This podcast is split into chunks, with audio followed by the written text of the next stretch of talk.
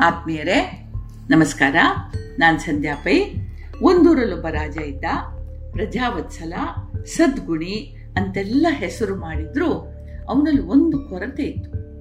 ತಾನು ರಾಜ, ಸರ್ವಶಕ್ತ, ತನ್ನನ್ನು ಎಲ್ಲರೂ ಗೌರವಿಸಬೇಕು, ನನ್ನ ಮಾತೆ ಅಂತಿಮವಾಗಬೇಕು ಎಂಬ ಅಹಂಕಾರ ಅವನಲ್ಲಿತ್ತು. ಅಹಂಕಾರ ಯಾವಾಗಲೂ ವಿವೇಚನೆಯನ್ನು ಮರೆ ಮಾಡ್ತದೆ ಇದು ಬಲ್ಲವರ ಮಾತು.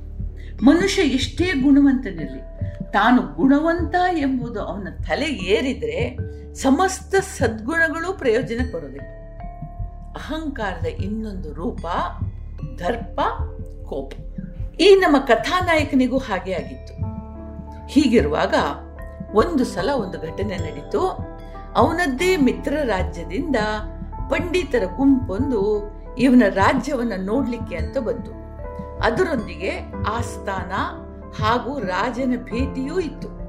ರಾಜನಿಗೆ ತನ್ನ ರಾಜ್ಯ, ತನ್ನ ಮಿತ್ರನ ರಾಜ್ಯಕ್ಕಿಂತ ಸುಭಿಕ್ಷವೂ, ಸುರಕ್ಷಿತವೂ, ಸುಂದರವೂ ಅಂತ ಗೊತ್ತಿತ್ತು. ಆದರೆ ಆಸ್ಥಾನಕ್ಕೆ ಬಂದಾಗ ಅವರನ್ನ ತಮ್ಮ ವಿದ್ವತ್ತಿನಿಂದ ಬೆರಗುಗೊಳಿಸುವ ಪ್ರಕಾಂಡ ಪಂಡಿತರೊಬ್ಬರು ಅವನಿಗೆ ಬೇಕಿತ್ತು. ಹೀಗಿರುವಾಗ ಯೋಚಿಸಿದ ಅವನಿಗೆ ನೆನಪಿಗೆ ಬಂದವರು ರಾಜಧಾನಿಯಿಂದ ಸ್ವಲ್ಪ ದೂರ ವಾಸ ಮಾಡ್ತಾ ಇದ್ದ ಒಬ್ಬ ಸಂತರು. ಪ್ರಕಾಂಡ ಪಂಡಿತರು, ಮಹಾಬುದ್ಧಿಶಾಲಿಗಳು, ಜ್ಞಾನ ಪರಿಪೂರ್ಣರು ಆಗಿದ್ದ ಅವರನ್ನ ಕೆಲವು ದಿನಗಳ ಮಟ್ಟಿಗೆ ಸಭೆಗೆ ಕರೆಸಿದ್ರೆ ಸೈ ಅಂತ ಯೋಚಿಸಿದ ಸಂತರಿಗೆ ಕರೆ ಹೋಯ್ತು. ಅವರು ಸಾರ ಸಗಟಾಗಿ ನಿರಾಕರಿಸಿದ್ರು. ತನಗೆ ಬೇಕೆನಿಸಿದ್ರೆ ನಾನು ಬರ್ತೀನಿ. ನಿನ್ನ ಪ್ರತಿಷ್ಠೆ ಹೆಚ್ಚಲಿಕ್ಕೆ ಬರುವ ಇಚ್ಛೆ ಹಾಗೂ ಸಮಯ ನನಗೆರಡೂ ಇಲ್ಲ ಅಂತ ಬಿಟ್ರು. ರಾಜನ ಅಹಂಕಾರ ತೀವ್ರ ಪೆಟ್ಟು ಬಿದ್ದು ಎಂಥ ಸೊಕ್ಕಿವನಿಗೆ ರಾಜ ಕರೆ ಕಳಿಸಿದ್ರೆ ಮಂದಿ ತೆವಳಿಕೊಂಡು ಬರ್ತಾರೆ. ಅಂಥದ್ರಲ್ಲಿ ಈ ಬರಿಮಯ್ಯ ಫಕೀರ ನನ್ನ ವಿನಂತಿಯನ್ನು ನಿರಾಕರಿಸಿದ್ದೇನು ಇವನಿಗೆ ತಕ್ಕ ಶಾಸ್ತಿ ಮಾಡಬೇಕು ಅಂತ ಆದ್ರೆ ಹಾಗೆ ಮಾಡ್ಲಿಕ್ಕೆ ಆಗ್ತಿರ್ಲಿಲ್ಲ. ಇವರು ಬಲು ಜನಪ್ರಿಯರು, ಸಾತ್ವಿಕರು ಆಗಿದ್ರು. ಈ ಸಂತರ ತಂಟೆಗೆ ಏನಾದರೂ ಯಾರಾದರೂ ಹೋದರೆ ದೊಡ್ಡ ಪ್ರತಿಭಟನೆ ನಡೆಯೋದು ಖಂಡಿತವಾಗಿತ್ತು. ಆದರೂ ಹೇಗಾದರೂ, ಏನಾದರೂ ಒಂದು ನೆವ ಮಾಡಿಕೊಂಡು ಇವ್ರ ಮೇಲೆ ಸೇಡು ತೀರಿಸ್ಕೊಳ್ಳದೆ ಇರಬಾರ್ದು ಅಂತ ಇವನು ಒಳಗೊಳಗೆ ಉರಿದು ಬಿತ್ತಾ ಇದ್ದ. ಇಷ್ಟು ಗೊಂದಲಗಳಿಗೆ ಕಾರಣವಾದ ಮಿತ್ರರಾಜನ ಪಂಡಿತರ ಭೇಟಿ ರದ್ದಾಗಿ ಹೋಯಿತು. ಆದರೂ ಈ ರಾಜನ ಮನಸ್ಸಿನಲ್ಲಿ ಬೇರೂರಿದ ಸಂತರ ಬಗೆಯ ಹಗೆ ಉಂಟಲ್ಲ, ಅದು ಮಾತ್ರ ಹೋಗಲಿಲ್ಲ, ಅದು ಇನ್ನೂ ಆಳವಾಯಿತು. ಕೆಲವು ತಿಂಗಳು ಕಳೆದು ಒಂದು ದಿನ ತುಂಬಿದ ಸಭೆಗೊಂಬ ಆಗಂತುಕ ಬಂದ. ಕಾರಣ ಕೇಳಿದರೆ ದೇಶ ವಿದೇಶ ಸಂಚಾರ ನನ್ನ ಹವ್ಯಾಸ ಈ ರಾಜ್ಯದ ರಾಜನ ಬಗ್ಗೆ ನಾನು ತುಂಬ ಒಳ್ಳೊಳ್ಳೆ ವಿಷಯ ಕೇಳಿದ್ದೀನಿ.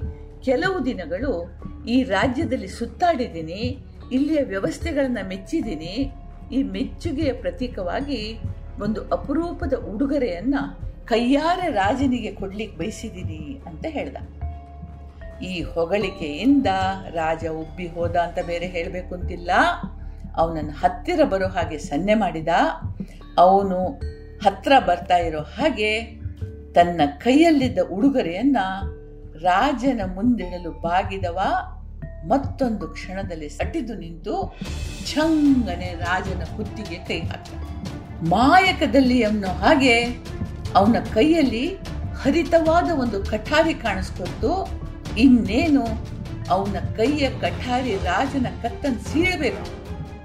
ಅಷ್ಟರಲ್ಲಿ ಎಲ್ಲಿದ್ದ ಒಬ್ಬ ಬಲಿಮಯ ಫಕೀರ ಒಂದು ಕ್ಷಣದಲ್ಲಿ ಈ ಅಗಂತುಕನ ಮೇಲೆ ಹಾರಿದವನೇ ಅವನನ್ನ ಅಷ್ಟು ದೂರ ಒದ್ದು ಹಾಕಿದ. ಹಾಕಿದ ಮಾತ್ರ ಅಲ್ಲ, ಅವನ ಎದೆ ಮೇಲೆ ಕೂತು ಅವನು ಅತ್ತಿತ್ತ ಅಲುಗಾಡದ ಹಾಗೆ ನೋಡಿಕೊಂಡ ರಾಜಭಟರು ಅಗಂತುಕನನ್ನು ಬಂಧಿಸಿ ಕರ್ಕೊಂಡು ಹೋದ್ರು. ಈ ಬರಿಮಯ್ಯ ಫಕೀರ ಬೇರೆ ಯಾರೂ ಆಗಿರಲಿಲ್ಲ. ರಾಜ ಕರೆ ಕಳಿಸಿದಾಗ ನಿರಾಕರಿಸಿದ ಸಂತನಾಗಿದ್ದ. ರಾಜನಿಗೆ ಆಶ್ಚರ್ಯ ಆಯ್ತು. ತಾನು ಬನ್ನಿ ಅಂತಾಗ, ಅಂದಾಗ ಮಾನ ಸನ್ಮಾನಗಳು ಸಿಗೋದಿದ್ರೂ ಬರಲಿಲ್ಲ. ಅದಕ್ಕೆ ಲಕ್ಷ ನೀಡಲಿಲ್ಲ. ಈ ಸನ್ಯಾಸಿ ಈಗ ತನ್ನ ಜೀವಕ್ಕೆ ಕುತ್ತು ಬಂದಾಗ, ಜೀವದ ಹಂಗು ತೊರೆದು ತನ್ನನ್ನು ರಕ್ಷಿಸಲಿಕ್ಕೆ ಯಾಕೆ ಬಂದ ಅಂತ ಸಂತನನ್ನು ಪ್ರಶ್ನಿಸಿದ. ಸಂತನ ಉತ್ತರ ನಮ್ಮ ಪ್ರಶ್ನೆಗಳಿಗೆ ಉತ್ತರವೂ ಹೌದು. ಭಗವಂತ ಅಂತೀವಿ, ಏನೇನು ಅಂತೀವಿ, ವಿಶ್ವ ಚೈತನ್ಯವು, ಏನೋ ಒಂದು. ಯಾವ ಹೆಸರಿಟ್ಟು ಕರೆದ್ರೂ ಸೆಯೇ, ಅದು ಬದುಕಿನ ನೀಲ ನಕ್ಷೆಯೊಂದಿಗೆ ನಮಗೆ ದೇಹ ಧಾರಣೆಗೆ ಅನುವು ಮಾಡಿಕೊಡ್ತದೆ ನಾನಂದ್ರೆ, ನಾ ಹುಟ್ಟ ಮುಂಚೆನೆ ನಮ್ಮ ಬದುಕಿನ ನೀಲ ನಕ್ಷೆ ತಯಾರು ಮಾಡ್ಕೊಂಡೇ ಬರ್ತೀವಿ. ಆದ್ರೆ ಇದೊಂದು ರಹಸ್ಯ.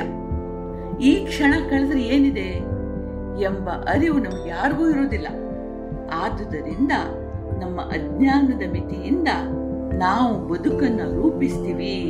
ನಾನು ಅದು ಮಾಡ್ತೀನಿ, ನಾನು ಇದು ಮಾಡ್ತೀನಿ, ನಾನು ಹಾಗಾಗ್ತೀನಿ, ನಾನು ಹೀಗಾಗ್ತೀನಿ ಅಂತೆಲ್ಲ ಯೋಜಿಸಿಕೊಳ್ತೇವೆ ಯೋಚಿಸ್ತೇವೆ. ಬರುವ ದಿನಗಳ ಬಗ್ಗೆ ಹತ್ತಾರು ಕನಸು ಕಾಣ್ತೇವೆ. ಆದ್ರೆ ನಾಳೆಗಳು ಇವೆಯೋ ಇಲ್ಲವೋ ಎನ್ನುವುದು ಒಂದು ರಹಸ್ಯ. ಇದ್ರೂ ಆ ನಾಳೆಗಳು ಈಗಾಗ್ಲೇ ರೂಪಿತವಾಗದೆ, ವಾಗಿದೆ ಎನ್ನೋದು ನಮಗೆ ಗೊತ್ತಿಲ್ಲ. ಮತ್ತೆ ಈ ಸೃಷ್ಟಿ ಯಾವ ಹೊತ್ತಿಗೆ ಏನಾಗಬೇಕು ಅಂತ ಯೋಚಿಸಿ ಇರುವುದರಿಂದ ಇಂದು ನಾನು ಇಲ್ಲಿದ್ದೆ, ಅಂದು ನೀನು ಹೇಳಿ ಕಳಿಸಿದಾಗ ನನ್ನ ಅಗತ್ಯ ಇರಲಿಲ್ಲ, ಬರಲಿಲ್ಲ ಇವತ್ತು ನಿನ್ನ, ನಿನಗೆ ನನ್ನ ಅಗತ್ಯ ಇತ್ತು, ಅದಕ್ಕೆ ಬಂದೆ. ಆದುದರಿಂದ ರಾಜ, ನೀನು ನೆನೆಸಿದಂತೆ, ಯಾ ಬಯಸಿದಂತೆ ನಡಿಲಿಲ್ಲ ಅಂತಾದ್ರೆ ಅದಕ್ಕೆ ಸಿಟ್ಟು ಮಾಡೋದು, ಸೇಡು ತೀರಿಸಿಕೊಳ್ಳುವ ಯೋಜನೆ ಮಾಡೋದು ಸರಿಯಲ್ಲ.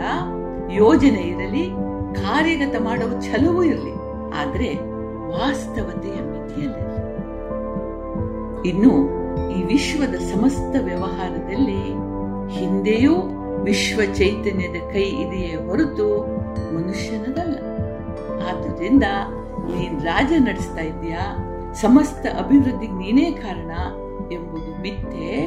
ಕಾಲಕ್ಕೆ ಸರಿಯಾದ ಮಳೆ, ಬಿತ್ತಿದ ಬೀಜಕ್ಕೆ ಮೊಳೆಯೊಡೆಯುವ ಚೈತನ್ಯ, ಪ್ರಜೆಗಳಲ್ಲಿ ತೃಪ್ತಿ, ಶಾಂತಿ ಇವೆಲ್ಲ ಭಗವಂತನ ಕೃಪೆ.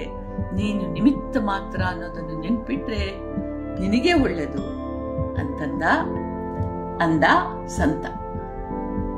ಇದರ ಒಂದು ಅಂಶ ನಾವು ನೆನಪು, ನೆನಪಿಟ್ಕೊಂಡ್ರೆ ನಮ್ಮ ಬದುಕು ಬದಲಾಗ್ತದೆ. ನಮ್ಗೆಲ್ರಿಗೂ ದೇವರು ಒಳ್ಳೇದು ಮಾಡಲಿ. ಜೈ ಹಿಂದ್.